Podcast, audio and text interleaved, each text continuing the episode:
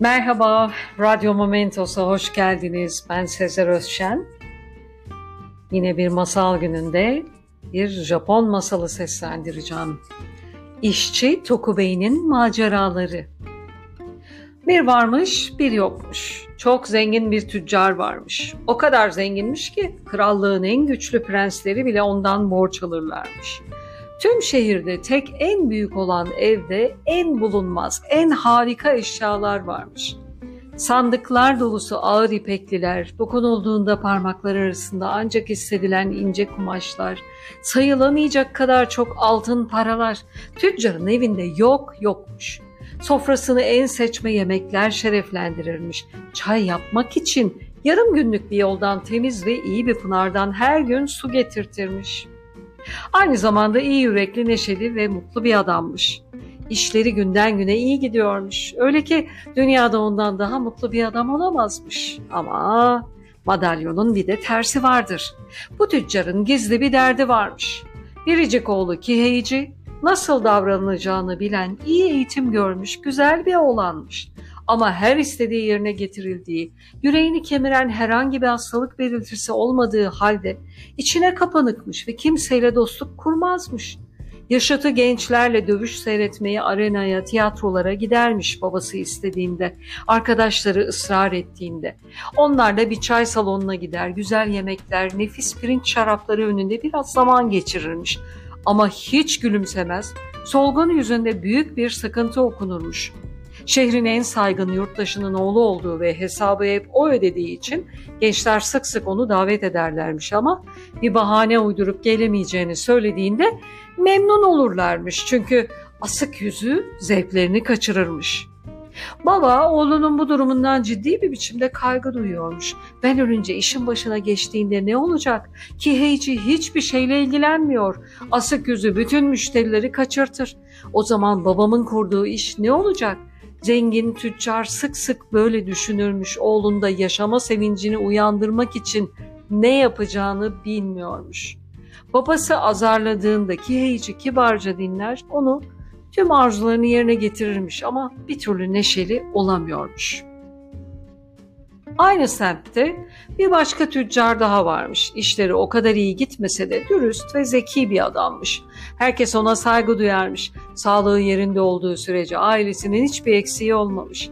Basit bir yaşamları varmış ama memnunlarmış.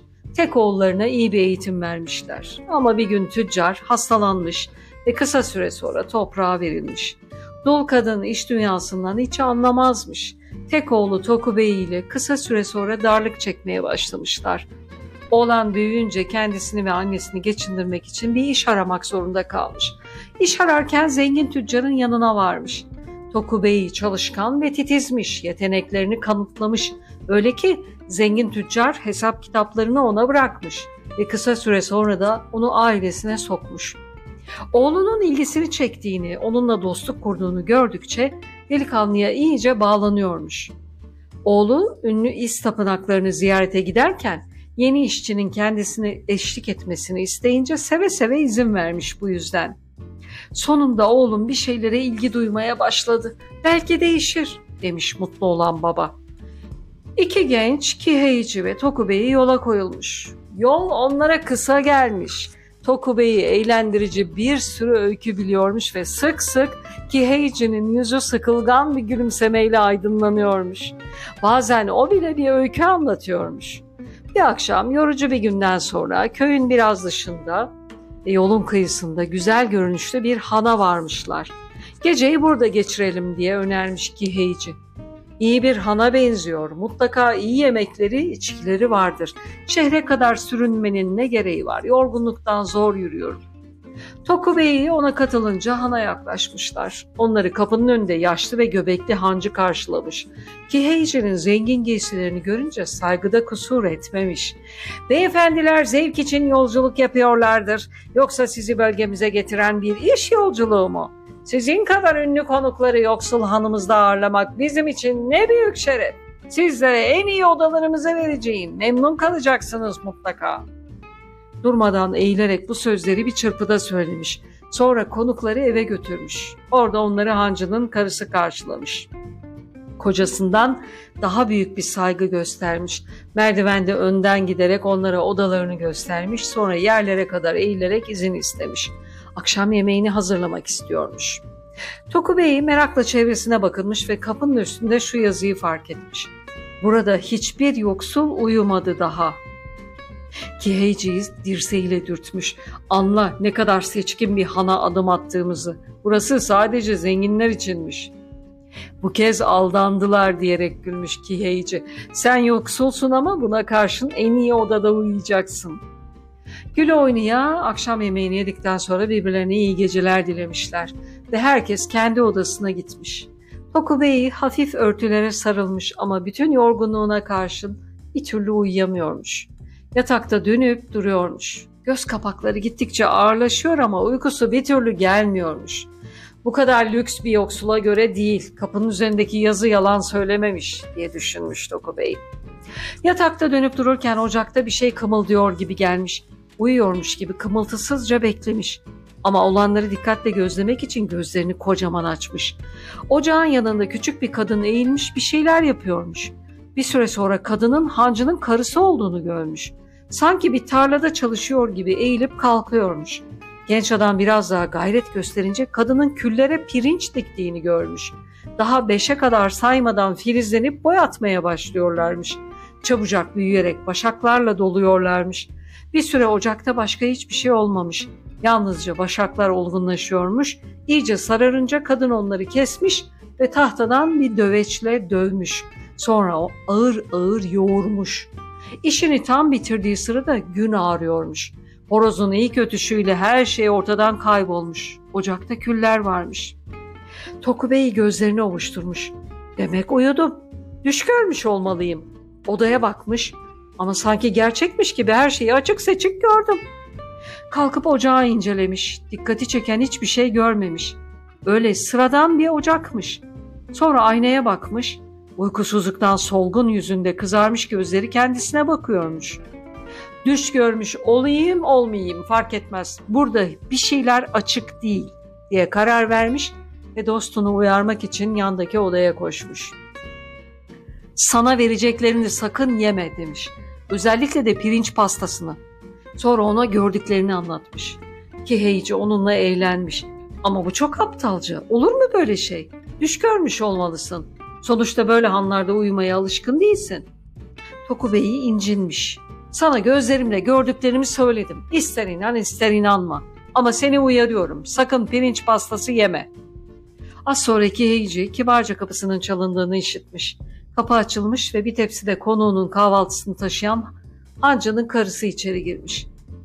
Keiichi Tokubey'in alınmış yüzünü anımsayınca gülümsemiş. İştahla pirinç pastalarına saldırmış. Birinciyi yemiş, hiçbir şey olmamış.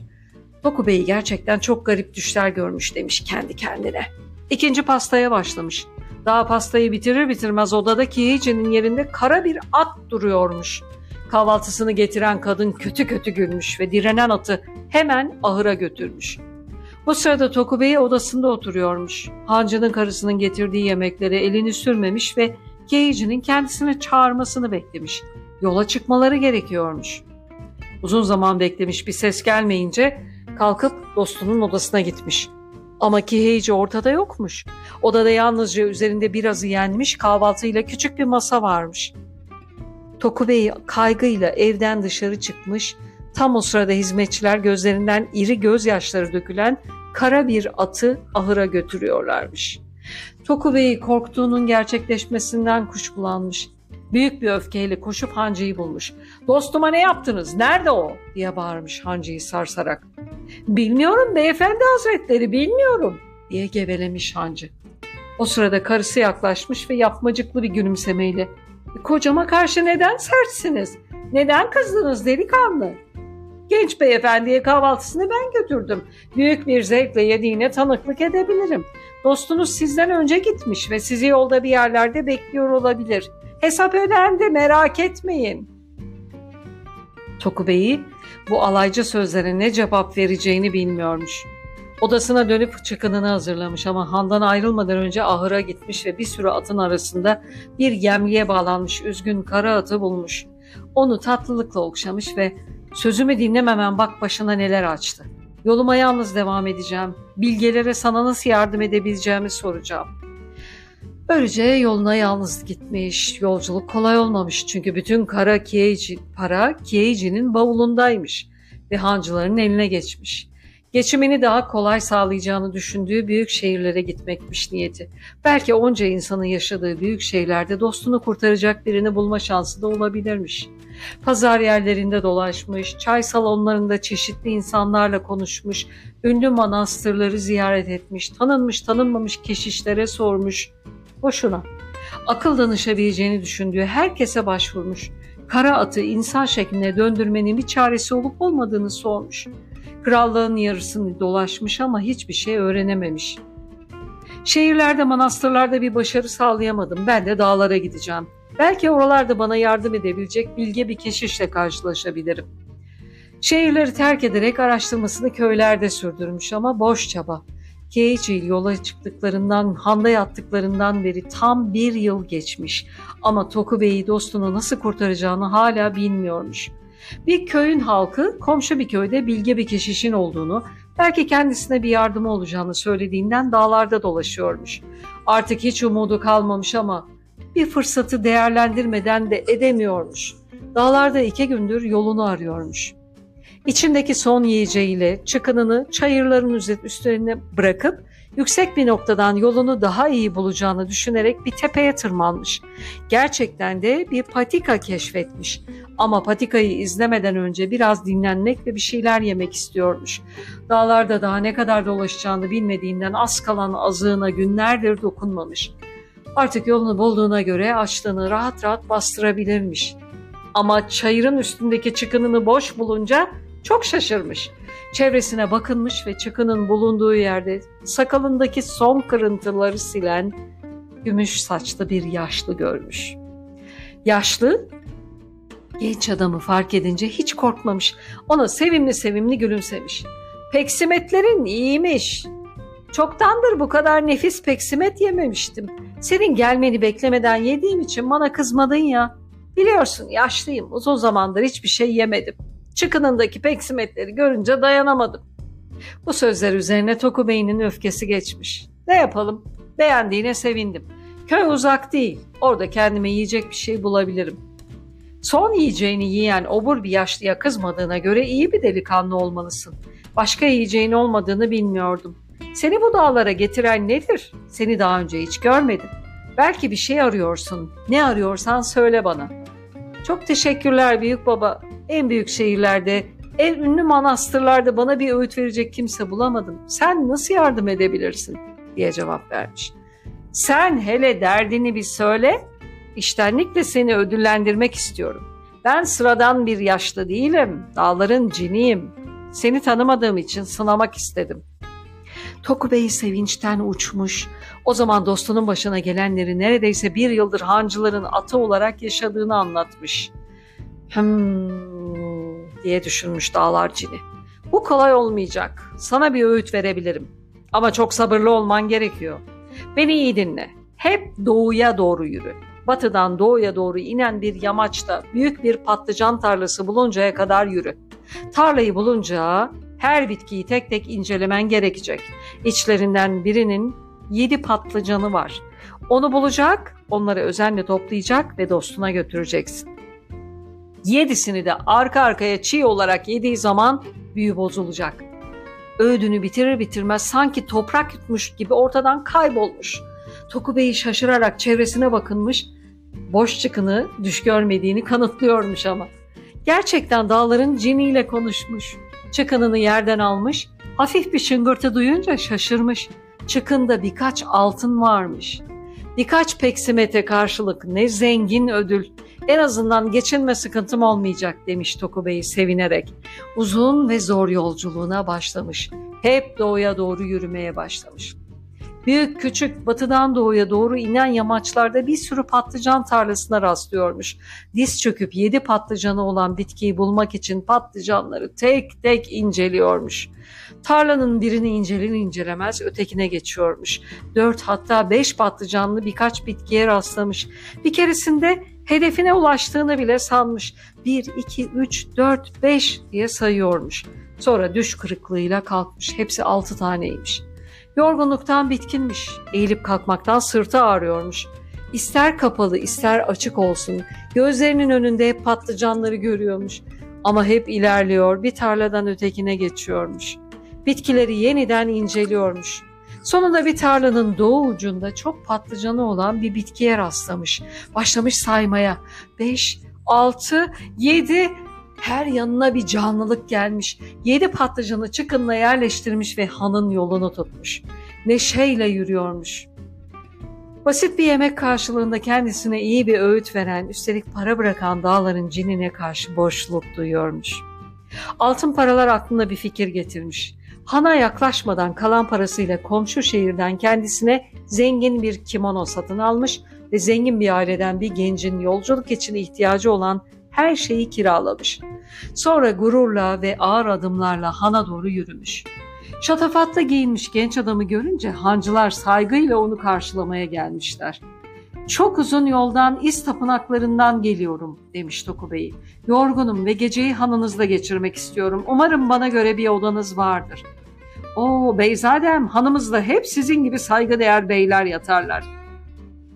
Size en iyi odamızı vereceğiz. Çok memnun kalacaksınız. Yerlere kadar eğilerek Tokubei'yi eve götürmüşler. Genç adam birbirlerine yaptıkları göz işaretini fark etmemiş gibi yapmış. Tokubei'yi bir yıl önce zavallı Keiji'nin kaldığı odaya götürmüşler. Sonra yerlere kadar eğilerek soylu konuklarına banyo hazırlamak üzere uzaklaşmışlar. Hancılar odadan çıkar çıkmaz Tokubei'yi arkadaşını aramak için gizlice ahıra sızmış. Onu bir köşede zayıflamış, her yeri kanlı çiziklerle kaplı durumda bulmuş. Açlık ve ağır işler altında öyle ezilmiş ki yemliğin önünde her şeye karşı ilgisiz ve duyarsız öylece duruyormuş. İçeriye kimin girdiğini görmek için başını bile çevirmemiş. Tokubey yanına yaklaşıp yelelerini okşamış ve artık üzülme demiş. Seni insan biçimine döndürecek çareyi getirdim. Kimonosunun yenlerine sakladığı çıkınından ilk patlıcanı çıkarmış ve uzatmış ata eski haline dönmen için işte bunu yemen gerekiyor. At birinci patlıcanı yemiş, sonra ikincisini, sonra üçüncüsünü. Dördüncüsünü zar zor yemiş, sonra beşincisini yemek istememiş. Tokubeyi kızmış. Seninle işimiz var. Anlaşılan at olmaktan hoşlanıyorsun. Pekala sen bilirsin. Eğer daha yemezsen at olarak kalırsın. Giyeciyi yazgısıyla baş başa bırakıp gitmekle korkutunca diğer patlıcanları da sonunda yedirmeyi başarmış. Son lokmayı yutar yutmaz yemliğin önünde kara atın bulunduğu yerde Kiheici duruyormuş. Ama çok zayıf ve solgunmuş. Toku Bey'i onu çözmüş ve şimdilik yandaki ormanda saklan, benim hancılarla görülecek bir hesabım var demiş. Toku Bey'i odasına dönmüş ve kendisine mükemmel bir akşam yemeği hazırlatmış. Hatta yolculuğu sırasında satın aldığını ileri sürdüğü harika pirinç pastalarının tadına bakmaları için hancıları da yemeği paylaşmaya davet etmiş. İkisi de daveti kabul edip yerlere kadar eğilerek teşekkür etmiş. Bu onlar için büyük bir onurmuş. Onlara görünmeden hancının karısının yaptığı pirinç pastalarıyla kendilerinkileri değiştirmiş. Doku Bey'in kendilerine sunduğu pirinç pastalarını iştahla yemişler. Ama ikinci pastayı bitirir bitirmez at haline gelmişler. Kişnemişler, şaha kalkmışlar ama boşuna. Toku Bey'i hizmetçileri çağırmış ve atları ahıra götürmelerini söylemiş. Sonra ormana gidip Giheice'yi bulmuş, iki dost iyi bir gece geçirmiş. Ertesi gün hancıların mallarını ve iki atı satmışlar. Toku Bey'i kiraladığı eşyaları geri vermiş, dönüş yolculuğunda gerekli şeyleri satın almış. Artık onları hiçbir şey durduramazmış. Zengin tüccar oğluna sarılmış, çok mutluymuş, ne endişeler çekmiş. Yalnız o değil Tokubey'in anası zavallı dul kadın delikanlıların dönmesi uzayınca nasıl da üzülmüş. Tüccar her yana haberciler salmış ama hiçbir şey öğrenememişler. Tapınaklara varmadığını anlamışlar. Artık oğlundan umudunu kesmiş, yasını tutmaya başlamış. Zavallı dul kadın günlerce, gecelerce gözünü yummamış. Artık sağ salim karşılarında duruyorlarmış ve sevinçlerinin sınırı yokmuş. Tokubey ve Kiheici başından başlarına gelenleri anlatmışlar. Tüccar Tokubey'in gösterdiği bağlılığı öğrenince mallarını iki eşit parçaya bölmüş ve birini Tokubey'e vermiş. Sen olmasan bugün oğlum olmayacaktı. Malım ikinize de yeter. O günden sonra ikisi de mutlu yaşamış ama Kiheici de büyük değişme olmuş. Artık yaşamaktan tat almaya başlamış. Zenginliğinden ve dostlarından zevk alıyor ve zor koşullarda çalışmanın ne kadar zor olduğunu da bu sayede öğrenmiş olduğunu hep hatırlıyormuş. 2000 yılında Doruk Yayıncılık'tan basılan çevirisi Temel Keşoğlu'na ait Japon Masalları kitabından bir masal seslendirdim. Dinlediğiniz için teşekkürler. Hoşça kalın. Radyo Momentos'ta kalın.